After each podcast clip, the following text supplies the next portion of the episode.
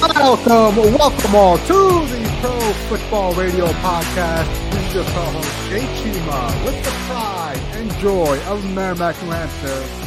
The Puma. Welcome to Brother Man Podcast 142. How are you doing? Doing great. Doing great. Living the dream, Jay. Uh, you know, today was franchise tag deadline. Some people got tagged, some people did not. And we're going to talk about a big name that did get tagged and mm-hmm. what the mm-hmm. ramifications are in the league on that and fun stuff, Jay. I'm doing great. How you doing?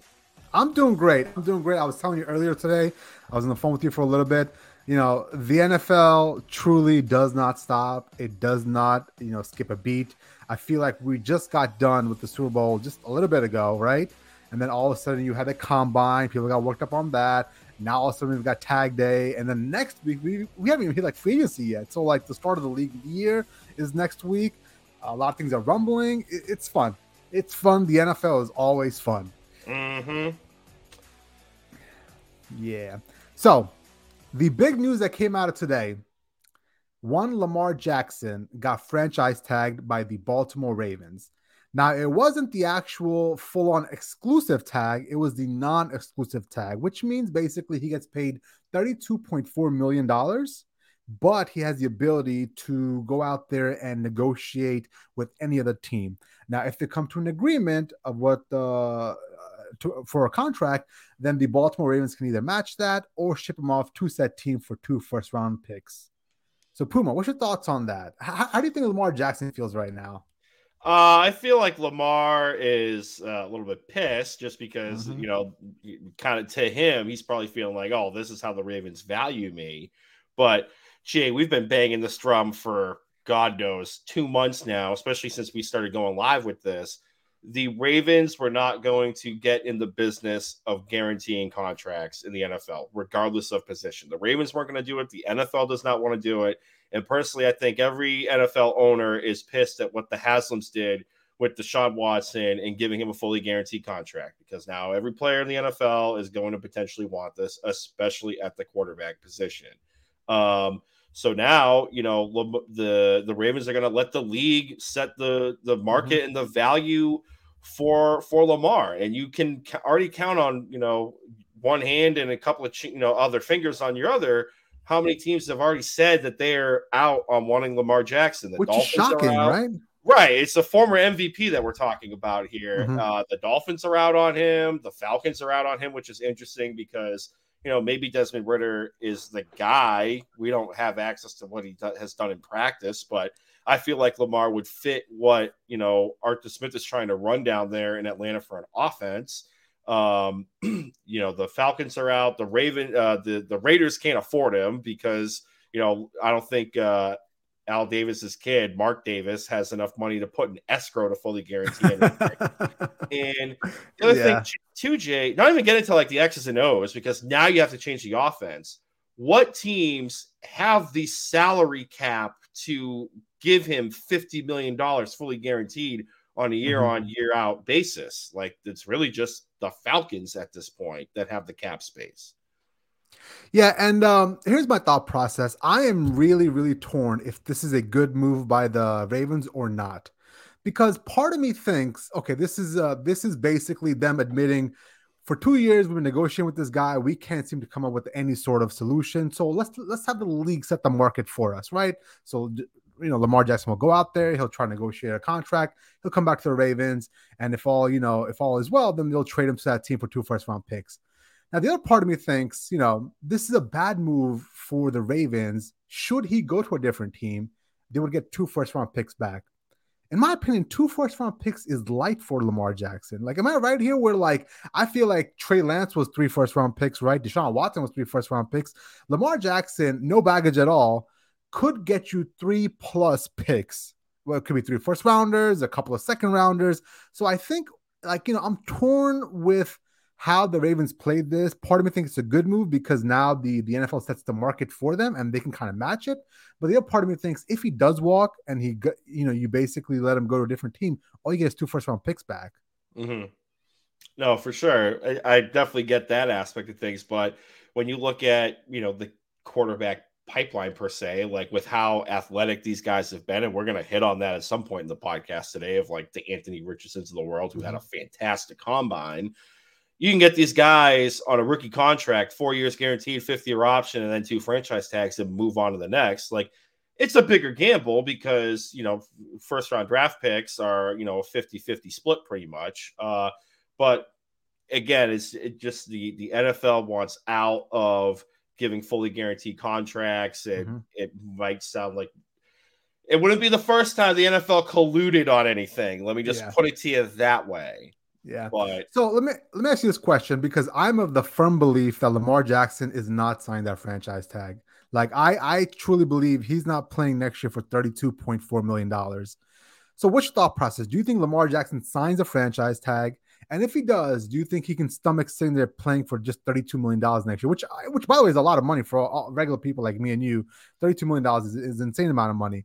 But for his market value, the, the caliber player he is, that's $15 million below his average and what the league is paying for his type of player.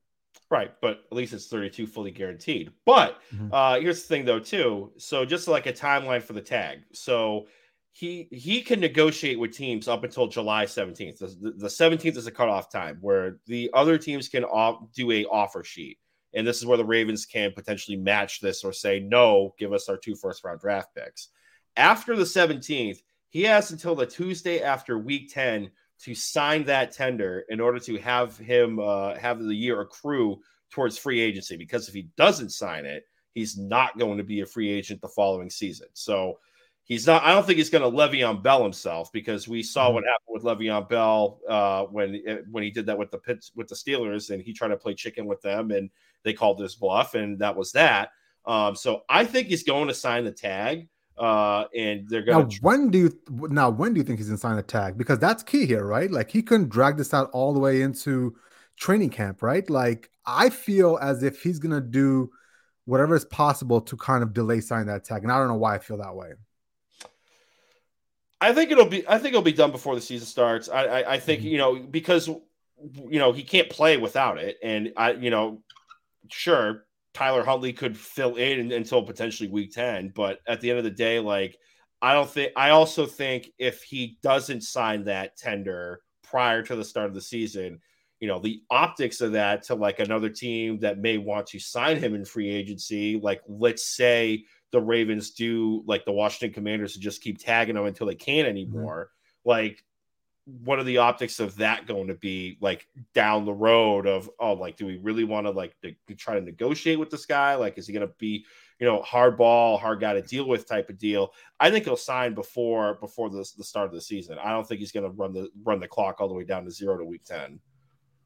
Okay, let's move this forward. So let's say he signs the franchise tender before the 17th of June or July, whatever the number was. July. Um, yeah, so July. So basically, he can go out there and negotiate with other teams. A lot of teams have already come out and said we're not interested in Lamar Jackson, which, by the way, I don't understand. Now, it could be something like the the Browns did a couple years ago, because a couple years ago the Browns said they're not interested in Deshaun Watson, and then they traded for him. So it could just be just smoke. The teams are are saying this now, but it seems like the Falcons are out on him. The Miami Dolphins are on him. So if you had to guess right now, is there a certain team that could make a, a run of Lamar Jackson? And I know you got a pretty pretty funny conspiracy theory here. Jay, I'm glad you asked. I'm glad you asked that question. I think it's going to be the team across the Beltway, and I think it's going to be the Washington uh, Commanders because Dan Snyder, prior to all of the nonsense that has gone on in that franchise, has come to light over the last couple of years. Uh, he has had a penchant of doing that big contract to players like Albert Haynesworth and Champ Bailey and, and yeah. Bruce Smith. he has no problem paying the extra the extra money to get a, a marquee talent to his franchise. But the other thing though, Jay, is let's say he does offer a fully guaranteed contract, and mm-hmm. then within let's say six months, he mm-hmm. sells the Washington Commanders he's not yeah. paying that contract anymore. Yeah, that's, that's, that a, new team. Mm-hmm. So the yep. ultimate bafangul to the NFL mm-hmm. on the way out the door while he's potentially getting seven billion dollars from Jeff Bezos or whatever you know group is going to buy that team is hey, I gave out a fully guaranteed contract. Yeah. Adios, you know, amigo. insert a couple other acronyms here. Yeah, I think the Washington Commanders could totally do that. But also, like let's let's say like Dan Snyder is not that petty, but we all know that he is. You know, you have Lamar Jackson with a new off- offensive coordinator that he's been going to bat for for a while and trying to get him a job and Eric Bieniemy. And mm-hmm. let's say like yep. maybe things don't work out at the start of the season. Ron Rivera might lose his job they promote Eric Bieniemy to head coach. Now he's got the interim head coach, plays out the rest of the year, and then he's potentially the head coach the following season with Lamar Jackson. I don't think that's too far of a bridge to cross. Yeah. And the Washington uh, Commanders, they do have a solid roster. Like I was looking at their weapons the other day for our preview later on about the NFC East. I mean, they've got Jahan Dotson, Terry McLaurin, like they've got some really good pieces to make it work with a with a uh, with a good quarterback.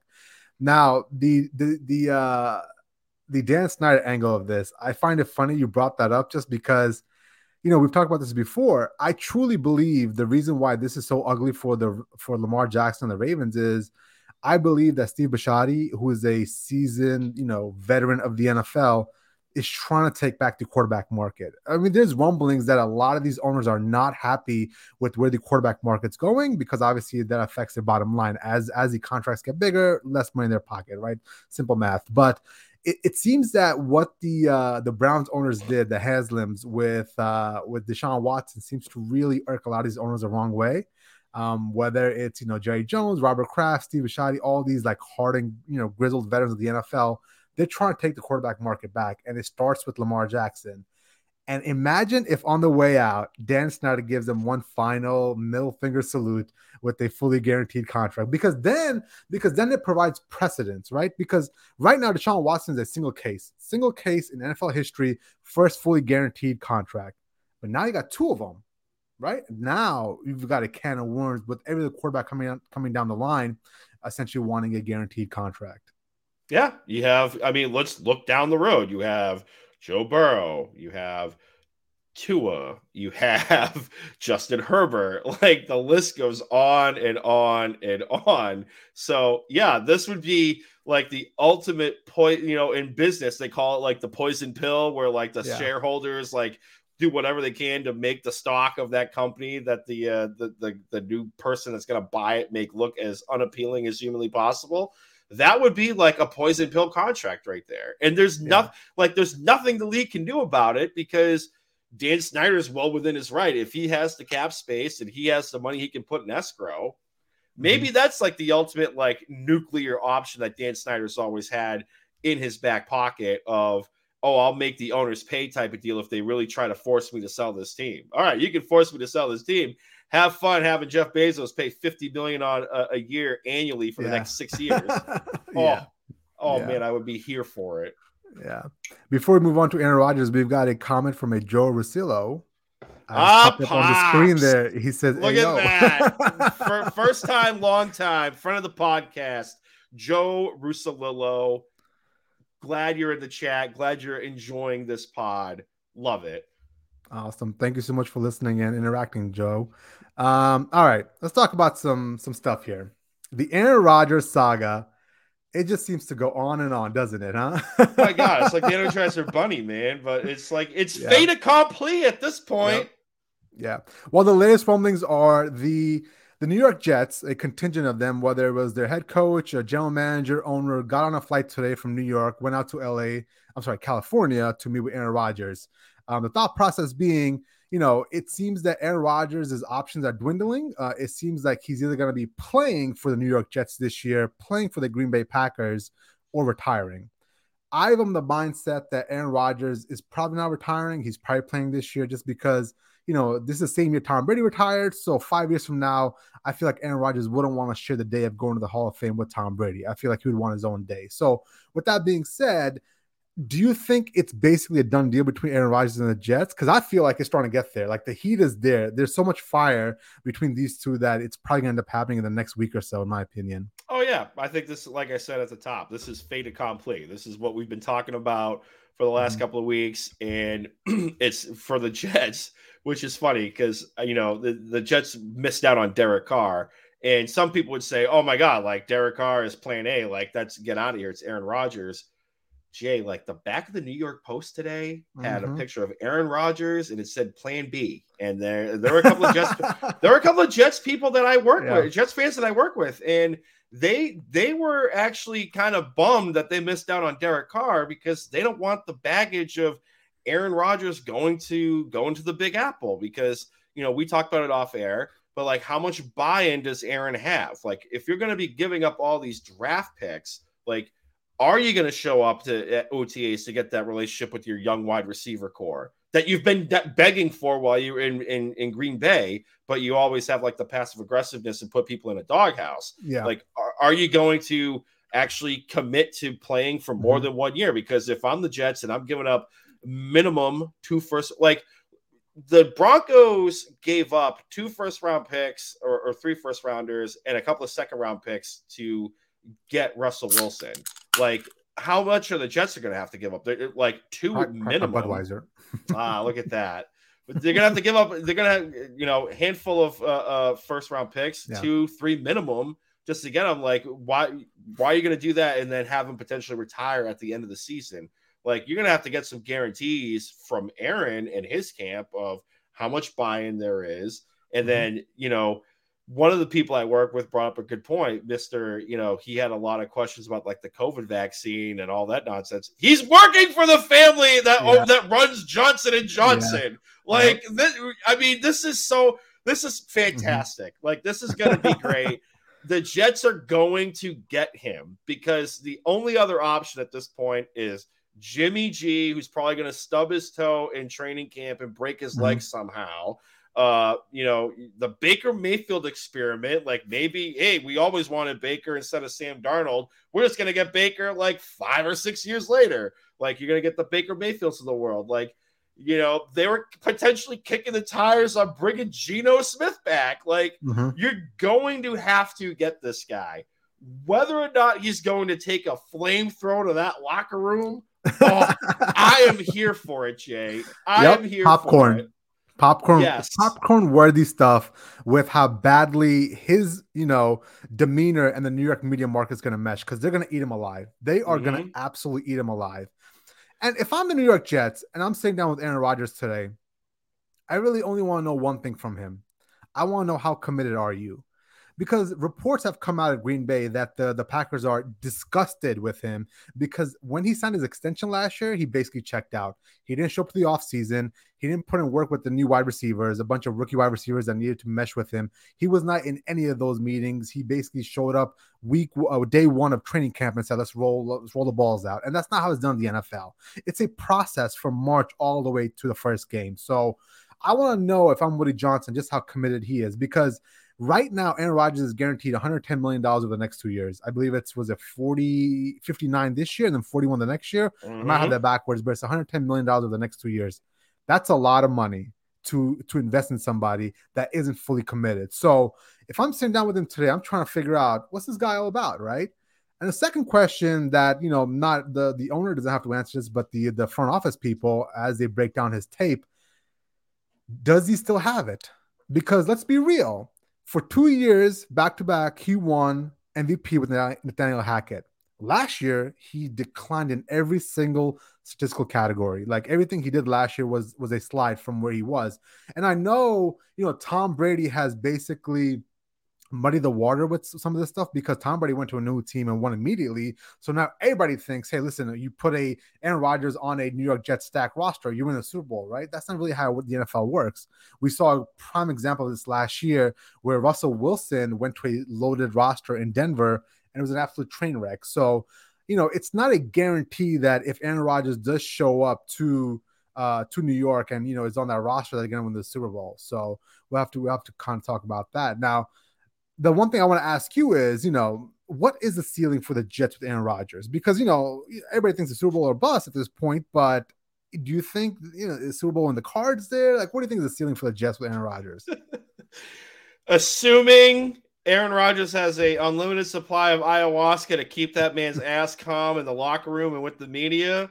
Yeah, I mean, I, I would say potentially an AFC championship game. I think it's just wow, really. I think it, I just think it with that defense, which has been borderline elite last year. Let's assume they take care of their boy and they bring back Quinnen Williams on a contract extension that he's been looking for. Um, I think they could potentially make a run deep in the playoffs. And if they fell into the AFC championship game against like the Chiefs or or the Bills or the Bengals, I I would not be shocked.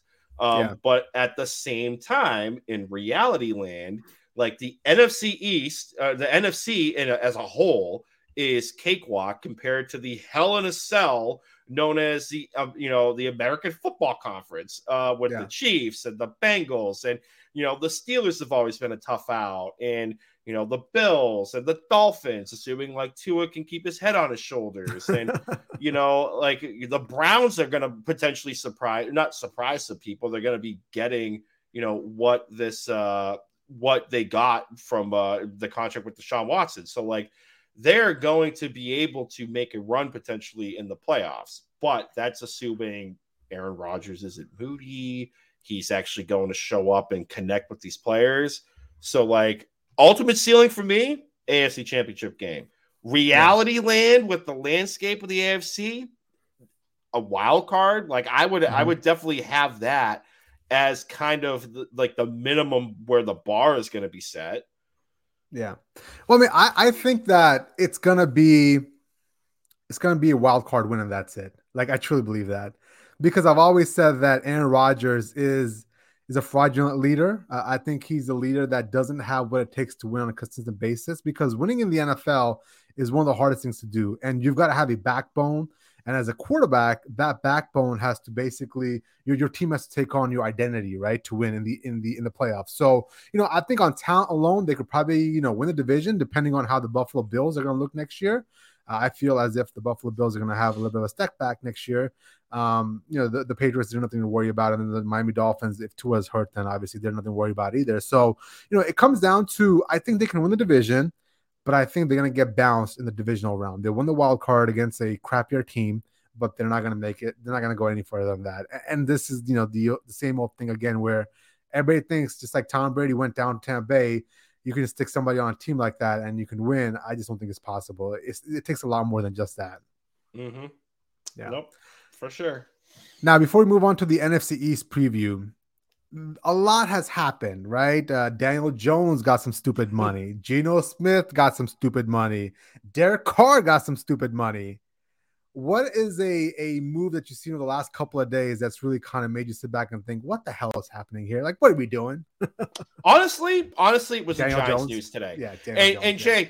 you like the Derek Carr, like you say the Derek Carr contract stupid, the Geno Smith one is stupid.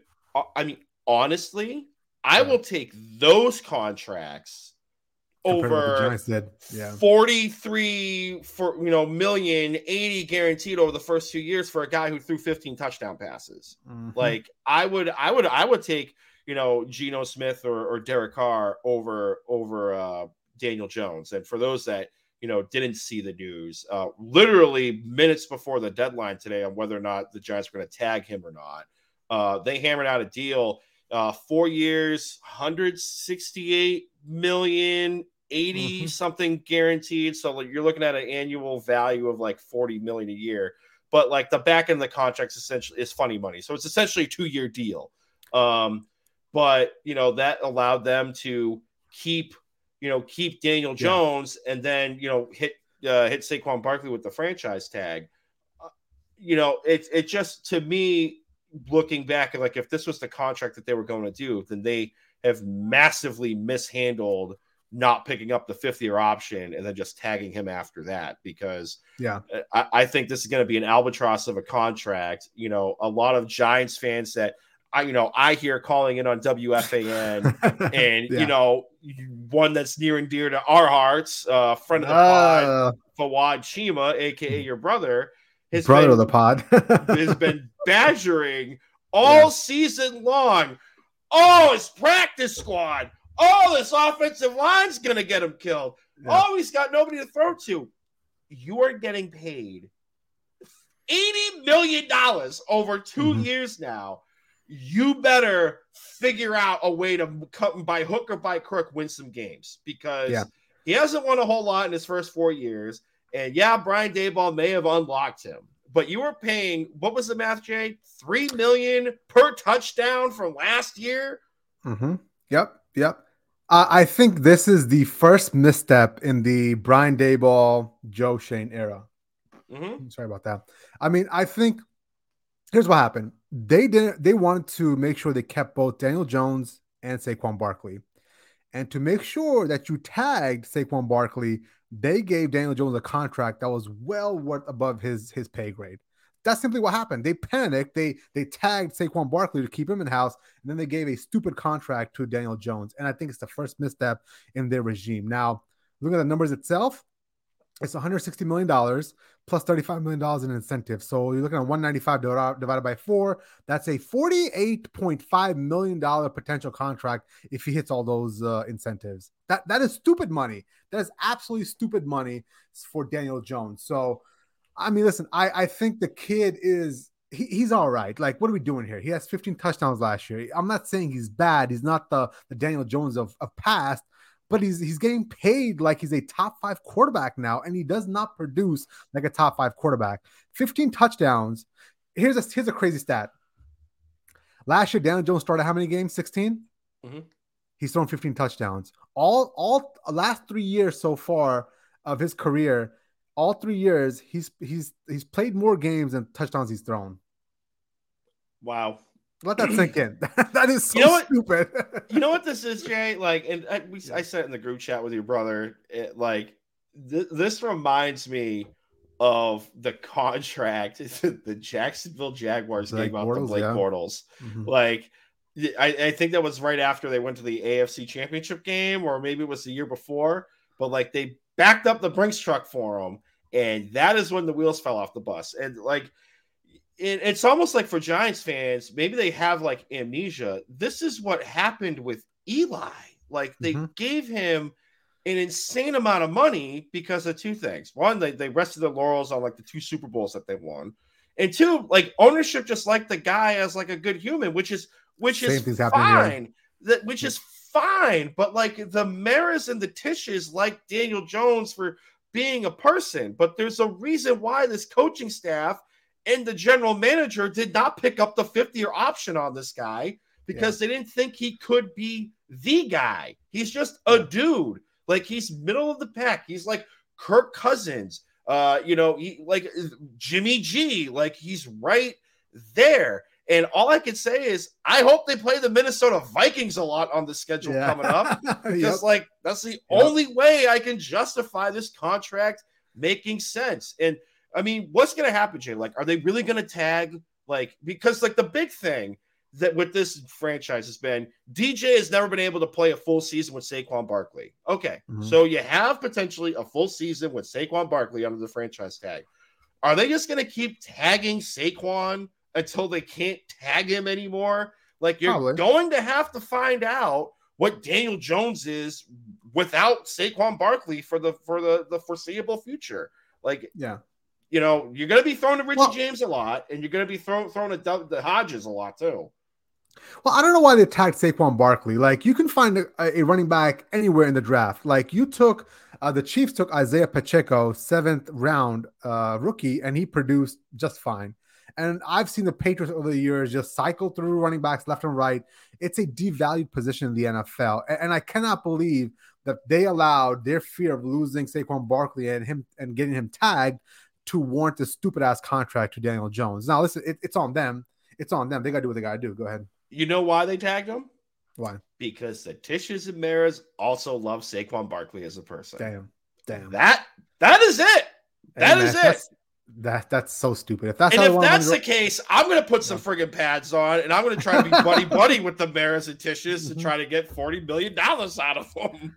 Yeah, you bring their favorite Starbucks to them every single day, right? yes, exactly, exactly. Well, last point here, at the money contract that Daniel Jones is at now, the expectations are for him to elevate his team because now at forty million dollars a pop, that takes money away from by you know getting you a nice offensive lineman, get you a nice wide receiver, getting you a nice running back. So now Daniel Jones has to elevate his team, and we're gonna really find out what he's what he's made of. Mm-hmm. I mean, Jay, we are talking about this. Like, I want to see a minimum of. I mean, you said it. Like, he has to double his production. So if he doubles his production, 32 touchdowns. touchdowns. If he doubles his production of thirty touchdowns, it's still not top five worthy stats mm-hmm. wise. Nope. But they're gonna have to. He's gonna have to make leaps and bounds. Like, there's mm-hmm. no excuse now.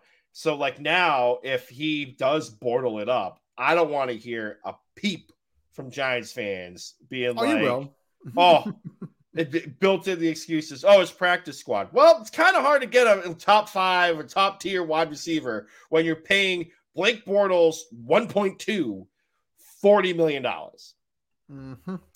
Yes, sir. All right. Um, anything else we hit on before we jump into our NFC East nah, preview? NFC East. NFC East preview. Jones. Here we come.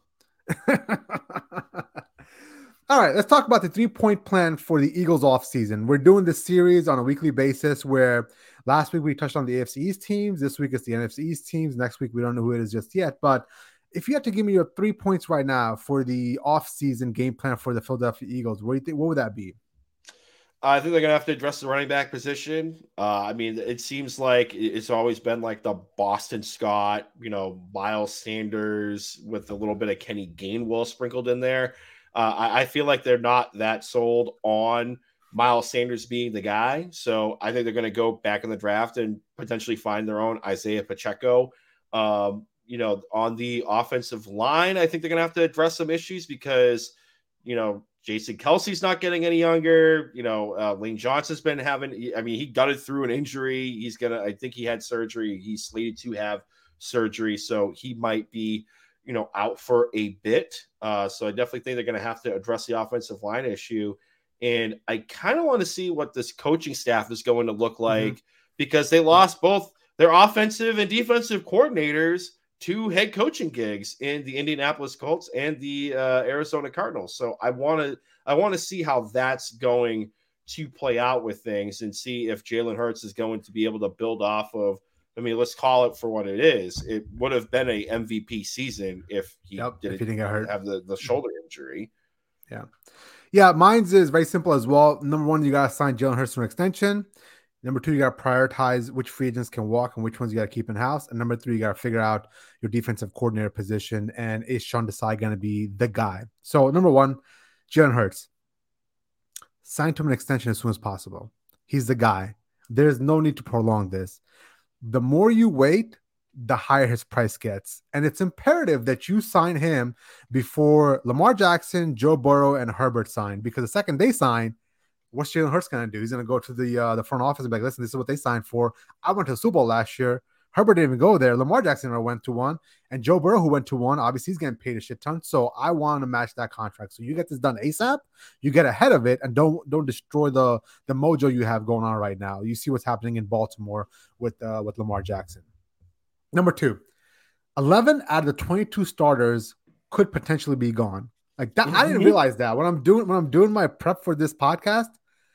11 of 22 starters could walk in free agency. And they didn't tag anybody, Jay. Mm-hmm. They mm-hmm. tagged zero.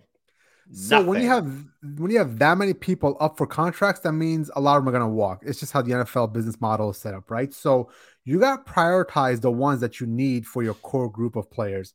You've got to keep players like James Bradberry or Javon Hargrave you can you know but you can you can replenish some of the other guys that walk. So miles sanders like you said miles sanders is nothing special. He disappeared down the stretch. So let him walk. You can replenish him. Brandon graham fletcher cox you can let those guys walk as well. There's a good chance they've played their last games as as philadelphia eagles. They're in their 30s you know there's a good chance they're not going to be on the roster again. But you got to prioritize james bradberry and javon hargrave in the 10th degree in, in like the most degree possible. And then finally sean desai he's a new uh, defensive coordinator. And what we saw out of that Philadelphia Eagles defense in the Super Bowl is like scarring. Like I was, I was stunned at just how bad um, Jonathan Gannon and that team were outclassed by Andy Reid. Now, obviously, Andy Reid is a hell of an offensive coordinator, and he can scheme up and you know fool you. But they were at certain times they weren't even within like striking distances from the players. So hopefully Sean Desai is a better defensive coordinator than Jonathan Gannon, and hopefully they can be better, well prepared for the game for the games as the as the season rolls on. I mean, we said this before the Super Bowl started. I had a feeling the Eagles defense was a little fraudulent just because they really didn't get tested by nobody. All the play, all the quarterbacks they played against were, were, were not the best. So the second they saw a real quarterback, it was basically lights out. I mean, they, they looked lost out there. Yep. And Sean Desai, fun fact, pride and joy of Shelton, Connecticut. No way. Are you serious? Yep. Yep. Wow. Pride and joy. I think he uh, he played played high school football up here, right down the road from my house, and uh, he, I believe, won a state title or went to a state title. But Sean Desai, pride and joy of Shelton, Connecticut.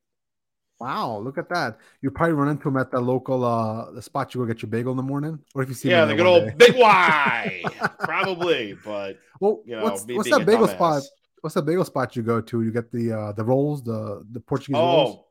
Oh, Auntie's Cafe. I Get my uh, you know, sausage, egg, and cheese with a hash brown on a hard roll. That stuff Chef's is good, kiss. dude. That stuff is good. Mm-hmm. All right, let's move on to a three-point plan for the Dallas Cowboys. this should be fun. Hey, let me start this off real quick. I um I have a lot of things to say here, especially about Dak Prescott. the floor is yours. My first point for the Dallas Cowboys this in this offseason is you've got to draft a replacement for Dak Prescott and you cannot, under any circumstances, extend him. There is this rumbling coming out of Dallas that they might extend him again, blah, blah, blah. I'm thinking to myself, bro, the guy's peaked. Like he is who he is. He's 30 year old, he's 30, 30 years old now. He's been in the league for nine years and he has not produced what you want him to produce. And he's not, he's simply not that guy. And there's a reason why the Cowboys have been sniffing around CJ Stroud and a couple other draft um, prospects at the combine. So first things first, draft a replacement for Dak and do not extend him. Secondly, I did these notes a couple days ago, and the note was you've got to keep Dallas Pollard in house somehow. And today they franchise tagged him. So Dallas, I mean, I mean, uh, I'm sorry, Tony Pollard, stunning, a stunning running back. Like he he played at a phenomenal level last year. I believe it was 5.9 per touch, which was uh which was by far the best, and a career high of 5.1 yards per carry. So he he seems to be the future of running back. You have to keep him in house. You franchise tagged him. He's staying in house. That's perfect. And then finally, you've got to add another piece on the other side of CeeDee Lamb. Um, you got to do whatever you can to provide another option for Dak Prescott, um, whether it's going out there and trying to get DeAndre Hopkins um, via trade, um, or you take somebody in the draft. Uh, a name that I like for these guys is Jalin Hyatt from Tennessee. Maybe at 26, he's still there. Big bodied, explosive receiver. So that's my three point plan for the Cowboys uh, this offseason. Nice. Uh, right there with you on the CeeDee Lamb bit. I mean, we saw this was kind of like the move that the Cowboys made last year and that kind of bit them in the ass down the stretch of times uh, in the NFL season. Uh, was they got rid of Amari Cooper and they made it like CeeDee Lamb was the guy and they were just throwing coverage to him. And it was really like the only other option was was Dalton Schultz. And Dalton Schultz mm-hmm. is probably going to be walking in free agency because he didn't get tagged you know uh, Tony Pollard yeah. did. So you, I mean, getting him, getting a, a complimentary piece, whether or not it's Jerry Jones doing Jerry Jones things and trading for DeAndre Hopkins, or you Do go on the draft. Uh, yeah. So uh, I'm gonna, I'm gonna, I'm gonna, I'm gonna call, uh, you know, the Bidwells. I'm a good friend of the Bidwells. He's come on my yacht a couple of times, and uh, we're gonna, we're gonna work out a deal to get DeAndre Hopkins here because I mean, we had Amari Cooper who was, you know, similar in age somewhat, and we kicked him to the curb. So we're gonna, but we like DeAndre a little bit more, even though he potentially has lost a step. But we'll bring him in and put that star on the side of his helmet, and he'll be a cowboy saying, "How about them Cowboys? How about them Cowboys?" Re- how about them Cowboys? But in reality, they have to get another wide receiver. Mm-hmm. The other thing, too, uh, 1B is that offensive line because it, it should not come down to whether or not one person's in the lineup that's going to determine if that offensive line is going to be an absolute shambles. They have to get an offensive lineman.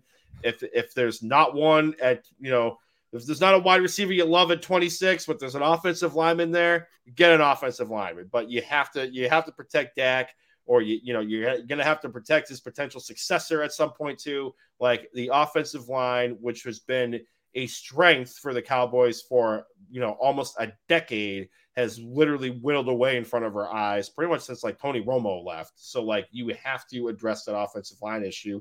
And then the other one is I want to see what this offense looks like with Brian Schottenheimer and mm-hmm. and mm-hmm. you know and and and mm-hmm. uh, the head coach, the the buffoon whose name Mike is Mike McCarthy. Mike McCarthy, clearly yeah. not memorable for me right now. but like Mike McCarthy hasn't called a game since he left Green Bay. Mm-hmm. And their offense was top five in a lot of the statistical categories under Kellen Moore. And now you have Brian Schottenheimer, who had a issue with the offensive play calling that Russell Wilson wanted to do, and Brian Schottenheimer just wanted to run the football like it was 1985. So I want to see what this offense looks with you know those two gentlemen at the helm. Yeah, I wonder if it's going to be something that helps out Dak Prescott because you know he threw what lead leading three point eight percent interception rate for Dak Prescott. Mm-hmm. Maybe if the running attack is more prevalent in that offense, maybe it takes some pressure off him. Maybe he doesn't make all those mistakes because, I mean, looking back on it this year, he was wild some games. Some games he's just throwing without even looking where he's throwing to. That game against the Washington Commanders, he threw a pick. I'm like, what are you even looking at? So he looked like Wentz. Mm-hmm. He looked shot. He really did. Like, and I truly believe that's why one of my main points was to make sure you draft a replacement for Dak Prescott. I think he's cashed. He's peaked. He is who he is. This is nine years into his NFL career I don't know why I'm doing the Italian thing, but like he, this is nine years into his NFL career, and I'm sorry, like he's not the guy. He's not gonna take to the Super Bowl, man. And Jay, maybe it's like the eye test for me, but like, is it me or does it like it does it just seem like he's he hasn't run or he hasn't scrambled a lot since he broke mm-hmm. his leg? Yep. Yep. Like I, I think you're right. I'm sure if you look at dig at the stats, I'm sure the stats back up that uh that feeling, but I get it though. I mean, he he basically saw his ankle come out the side of his of his leg, mm-hmm. so maybe he's taking a more cautious approach to his game, which is obviously hurting him. Right, exactly, because that was like the thing with Russell Wilson was like, oh, like he'll at least move the sticks and he'll make plays with his feet and he'll move the pocket.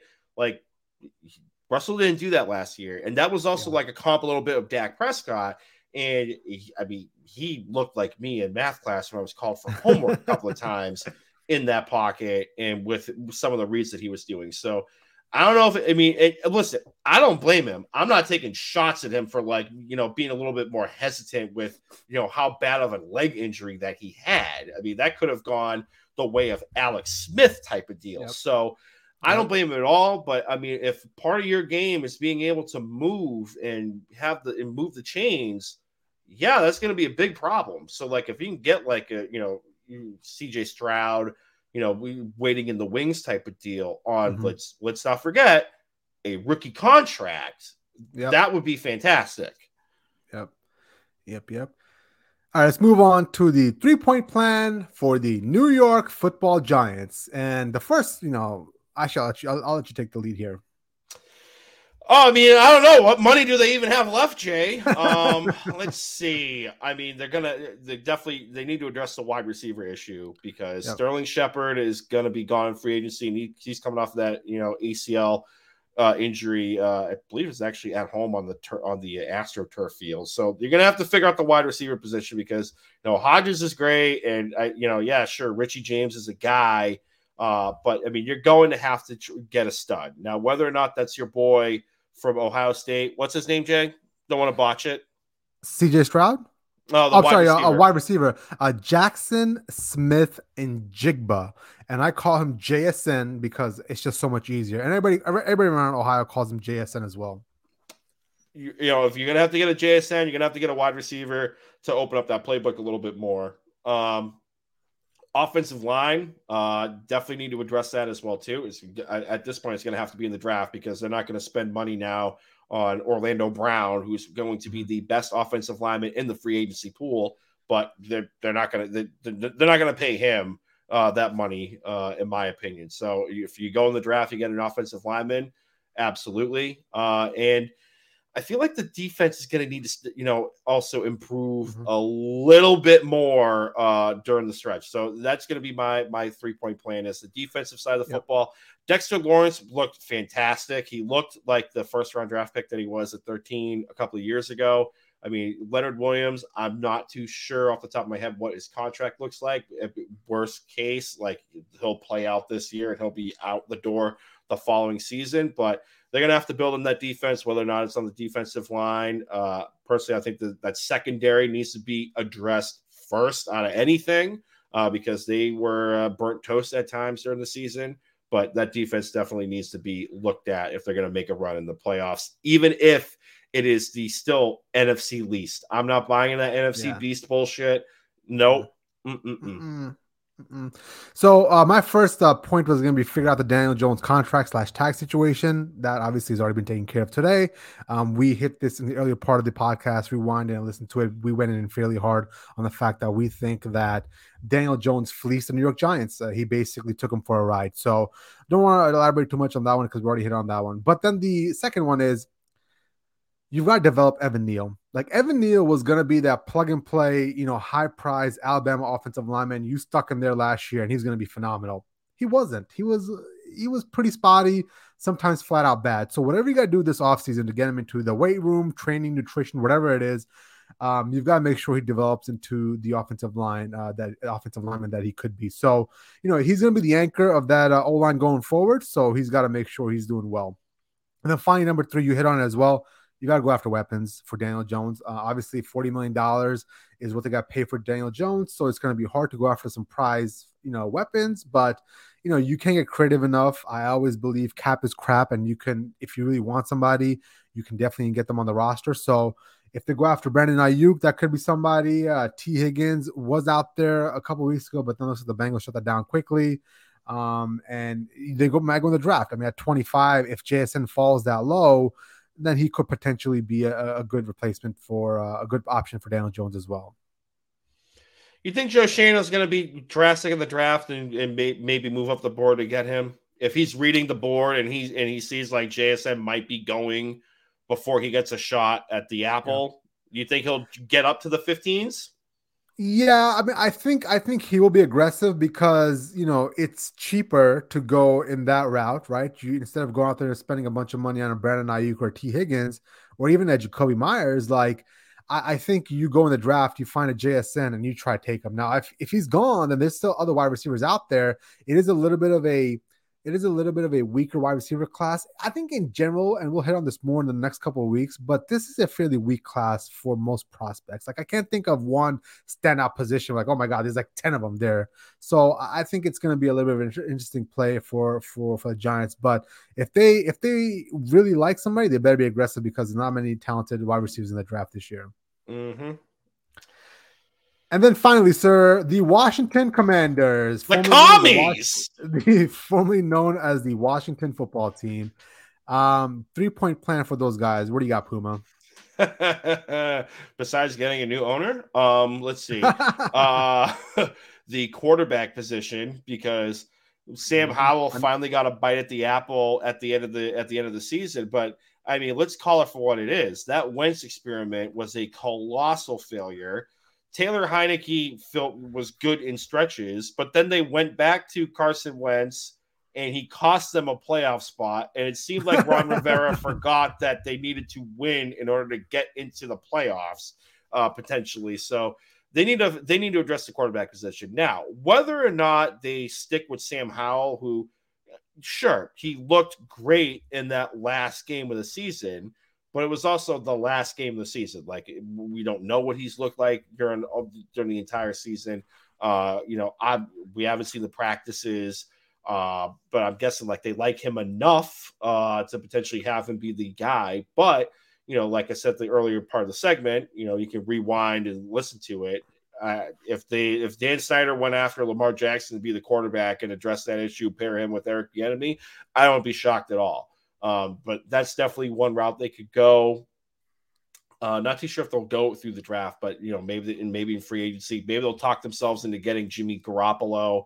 Uh, Jimmy but I mean, Garoppolo. they're gonna have to address that quarterback issue. Mm-hmm. Um, which, God, it's just it, the, the, the commies are so bad. Uh, and then and then the other two, it's it's it's both on the defensive side of the football. It's going to be you know what is like is Chase Young going to hit that potential mm-hmm. that he, that he was drafted to be? And you know, I understand he had that he had a pretty bad you know knee injury, the ACL, the PCL, and I think he tore another ligament uh, in there. So he had a long road to recovery uh, coming back, and he played like one or two games last season. But I mean, he's going to have to step up and fill the fill the holes massively for uh, for this defensive side of football, which was, I mean, bottom of the league in pretty much every statistical category, blaringly, eh, blatantly eh, horrid in tr- generating turnovers uh, in the secondary, which is going to be my other part of the defense that they need to work on is the, the cornerback position or, or the mm-hmm. linebacker. Same I mean, here. they need to get some bodies back there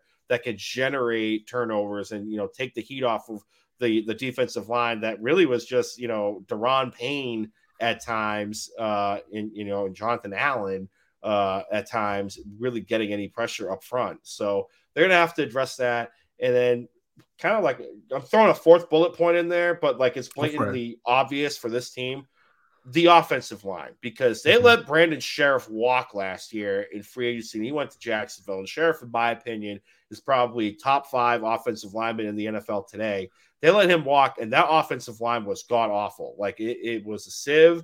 I'm pretty sure they were probably the only team in the NFL that was at double digit offensive lineman combinations throughout the season. In like a 17 weeks in the season, they they hit double digits on different combos. So the, the offensive line is a massive hole that needs to be plugged as well too. Yeah. And uh, and I'm right there with you with my number one uh, bullet point for the offseason, man. The Commanders, what another offseason, another question mark at quarterback. Like I feel like this is what six, seven years in a row where we really have no idea who's going to be the the quarterback. Listen, it's very simple. You've got to find a franchise quarterback of the future. You can't just keep doing this over and over again on a yearly basis.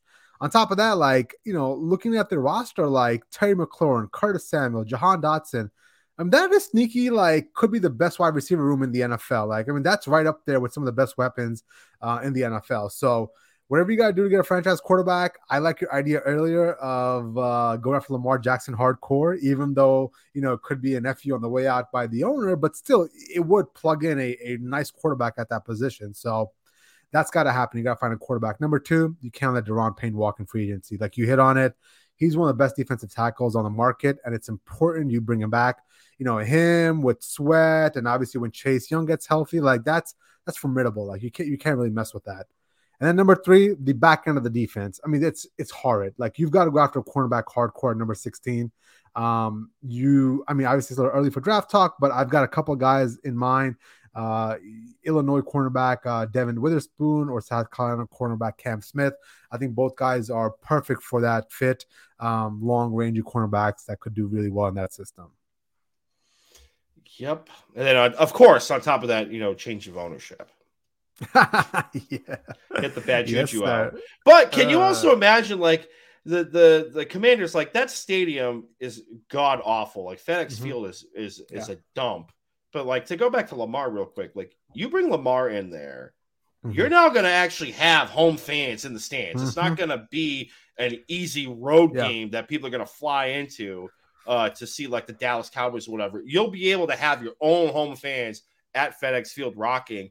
And then looking down the road, like having Lamar Jackson as your quarterback is going to potentially open doors to get new new like land land deals so you can have a new stadium. And this is also assuming that Dan Snyder is not going to be there anymore. But yeah. you have Lamar Jackson there. That is going to that's going to help the value of the franchise, and that's going to help with you know potentially getting a land deal because FedEx yeah. is god awful. We've all seen the videos of sewage coming yeah. down, and like yep. the, it's like a it's like a 120 seats, 120,000 seat stadium that they like yeah. they have to close. It's like it's like the Oakland Coliseum for the Oakland A's in baseball, but like all the like on the East Coast version of that. It is a, it's like a toxic waste dump. They need to get a new stadium. I think Lamar Jackson could help that. Yeah. And I I know earlier you brought it up and you were joking, but the more I think about it, I think Daniel Snyder, as a last last ditch effort to try to win some fans back in his corner, I'm could make you. that big swing. Imagine making that big swing for Lamar Jackson and all the negative press, everything that's happened the last six years in Washington it doesn't get washed away, but people start thinking about him in a different light. Like winning cures everything. Simply put, if the Washington football team started winning, I'm sorry, Washington Commanders now, if the Washington Commanders started winning next year with Lamar Jackson, it would cure a lot of problems for Daniel Snyder. Mm-hmm. Dude, I'm telling you, it is not beyond the realm yeah. of possibility. Yeah, that's, a, that's a good point, Puma. That's a good point. Clap. Dan clap, clap. Snyder is going to open that checkbook and say, Oh, House Committee of Investigations. Oh, yeah. Washington Post. Bafangul, I'm gonna get this guy and either you, like the NFL is gonna have to suck on it, or I'll just be like, mm-hmm. hey, Bank of America, let's actually do that deal with Jeff Bezos now. And yeah, in the words of that coach and that gif or, or that meme, tell him to bring me my money. absolutely, absolutely. All right, before we move on to the uh, last uh, topic, we've got a special guest that dropped a comment. Oh, look at that! The better half in it's the pod. Mrs. Puma. Mrs. Mrs. Puma, Puma saying hello. Yes, love you. This is great. Uh, but yeah, no, it's great, great, to, great to have everybody tuning in. Love this so much. All right, and then final uh, segment today: best performance from the NFL Combine. Uh, NFL Combine has gone, has come and gone. Um, you watched some of it. I watched some of it. I watched a lot of highlights of it. Uh, who do you think uh, stood out to you? Was there somebody that was like, "Oh wow, that that guy's definitely you know stock rose in those three days"? Uh, the blatantly obvious one is uh, Anthony Richardson, AR 15. Mm-hmm. I mean, mm-hmm. that dude with like a, what was it, a 48 and a half inch vertical, and then like the, you know, the long jump, and, you know, he, he had the blazing 4440. Mm-hmm. Like yep. that, that just solidified, you know, a lot of these guys like the Colts, the Texans, and, and everybody else. It's, you know, hey, like this is this is potentially like a franchise and potentially game altering quarterback that we have here. Like you know, Cam Cam Newton, like if Cam Newton and uh, had had, had like another like little love child that's AR fifteen here. Like he's built like a brick shit house. Yeah. And you get potentially, you know, you get the potential of like a Josh Allen with the arm. It's just going to come down to whether or not like the NFL is going to val- really roll the dice on burning like a top five pick on on Anthony Richardson. Yeah. It's funny because you always give me crap, Puma, for having my 14 leg parlays. You're always like, oh yeah. my God, it's never going to hit. Point taken. Meanwhile, meanwhile, NFL GMs are literally just like gambling away their future for for a potential for like something small that might not even happen. So um, I don't know what's taken a hold of the NFL with Anthony Richardson. Um, I feel like he's mesmerized everybody. But other than that, other than him, I was really impressed with Stetson Bennett, mm. CJ Stroud, and Dorian Thompson Robinson. Keep an eye out for DTR, Dorian Thompson Robinson. He's he's one of those quarterbacks that's going to fly under the radar but whoever takes him as a developmental guy is going to be really happy with him. He plays for Chip Kelly in the UCLA fast track offense, so obviously he's got to have speed. I mean, the kid's got to you got to move to be able to be playing Chip Kelly's offense. So he looked good he, against USC. Yes, he did. He's got a good arm. He's got a good head on his shoulders. Uh, I personally wouldn't mind if the Patriots took a flyer on him late in the uh, late in the draft. They were in love with him at the Shrine Bowl, and I think he'll be he'll be a good pro for a long time. Now, obviously, CJ Stroud, he's going to go in the top five, six, seven, but he showed out. Like a lot of people were impressed with his with his arm. Obviously, I've seen him on a consistent basis on a you know for two years now, so I know who what, what he's made of. But I think a lot of people were surprised that he has such a big cannon. And then finally, Stetson Bennett he's gonna be he's gonna be an interesting story because he has such heart, man. Like he ran a good time. He, he came in fairly well with his physical as well, and his arm looks good in his in the throwing sessions.